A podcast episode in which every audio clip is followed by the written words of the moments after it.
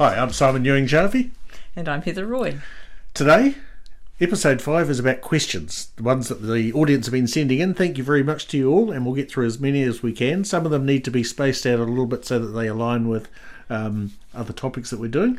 Yes, Anyway. which actually takes us back to season one. It does. Yeah, so those of you that want to know all about the parties and their policies, it's just a little bit too early in the electoral cycle yet to um, have it, have all that together. But if you're really hanging out to know about the individual parties and what they stand for in general terms, you can hop back to season one, and there's an episode on, on each of them. Yeah, we also looked at um, MMP uh, explained, and um, so there might be some other areas of interest there too. Right, so what have we got question wise? First question is for you, Simon. It's from Amelia from Nelson, mm-hmm. and she would like to know what TOP stands for.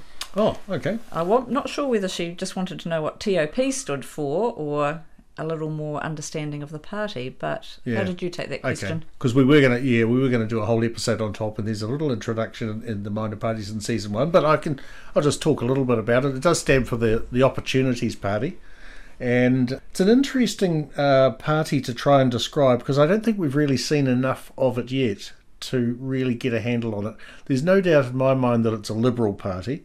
It's got a whole heap of new ideas, um, and and you go on their website and they they openly sort of talk about the unsatisfactory outcomes that both Labor and National over the years have um, have been able to achieve, and they've they've got three strands of of policy. One's about tax, and uh, one's about infrastructure, um, housing, and one is about climate. And then you, you can click through there, so it's top.org.nz, and that takes you to some bullet points of policies where it expands a little little more detail.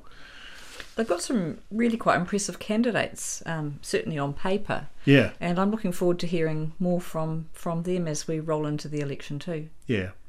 Yeah, I mean, it, it's hard to say. I'm finding it hard to position them on the economic spectrum hmm. yet.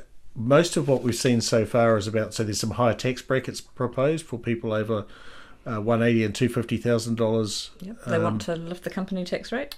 Yeah, lift the hmm. company tax rate from twenty eight to twenty nine cents. Uh, they've got a teal card proposal, which is about basically you do some civ- civic service in one branch of state and you get five thousand dollars savings or KiwiSaver put in. So there's there's a lot of focus on people, you know, under twenty three, under thirty. I think that's great, but if it's just about distrib- redistributing wealth from the perceivedly rich, um, I, I'm not sure that that puts them anywhere other than in the state-run side of the economy. And the other thing to watch, of course, is the Ilam electorate, where Raf Manji, their leader, is running. Um, at the moment, they're polling anywhere between about 1.5 and 3.5 percent, so not enough to get them across the 5 percent MMP threshold. Uh, and so it looks at this stage anyway that they'll be dependent on winning that electorate. So there'll be a lot of activity there. Yeah. So, Amelia, I hope that sort of answers your question at this point. Um, we'll do a whole episode on each of the parties later on in this season. So next question, where's that from? The next question is from Finn in London. is Winston Peters going to be re-elected? Well, that's that question actually highlights a, a big part of the problem. Really, we don't think about New Zealand First. Uh, we think about Winston Peters, and he's been part of the political landscape in New Zealand for so long now. Um, yes, and we haven't really got time to go into all of that. Is he going to be back? That's that's a hard question, Finn. Um, you can never ever write Winston Peters off. And so there's always the possibility of him getting back. He'll stand up a couple of weeks out from the electorate, election and um, hold up three fingers and say, These are his three policy planks. Uh, and that will attract a portion of the population. My instinct this far out is I don't think he's going to quite get across the line, but we've still got several weeks to run, and that Winston political instinct and charm machine um, ca- certainly counts for something with the electorate still.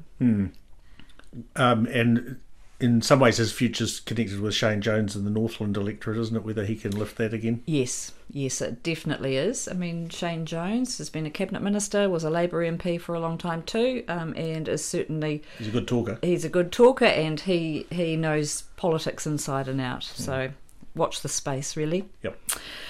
Um, Jeremy from Ashburton has sent us this question, which is a very good one, Jeremy. What is an overhang? You've talked about overhang in one of your podcasts, and I'm not really sure what this means or what the implications are. Okay, cool. So there's 120 MPs in the Parliament normally, and they're made up of electorate MPs and list MPs. So everyone wins their 70, is it 72 electorate seats? I think it's 72, yes.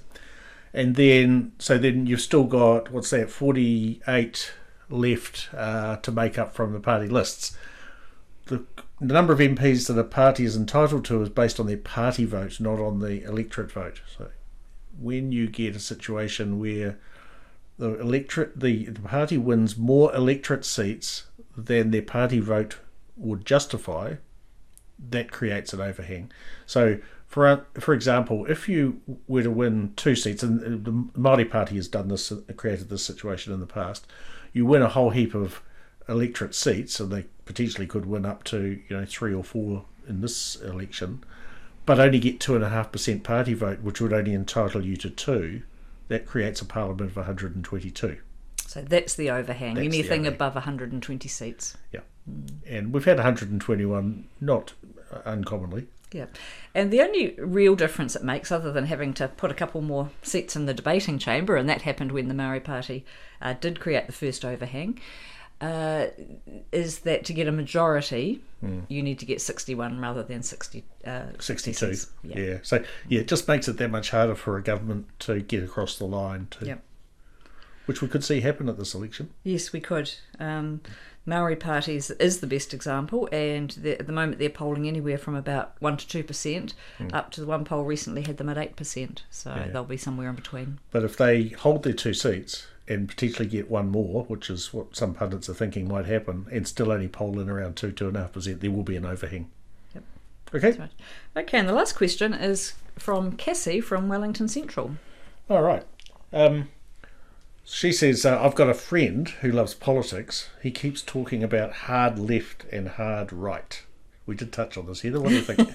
We did. Um, episode two was on the political spectrum, and we talked about the one dimensional way of thinking about politics that the media particularly talk about. And so they talk about the centre of politics, they talk about centre right, which means basically that's code for National Party, they talk about centre left, and that's code for Labour Party. Uh, and they tend to imply, therefore, that the Greens and ACT are the best examples. Greens being hard left because they're way over to the left hand side of the political spectrum, and ACT being hard right because they're further over to the right of the political spectrum.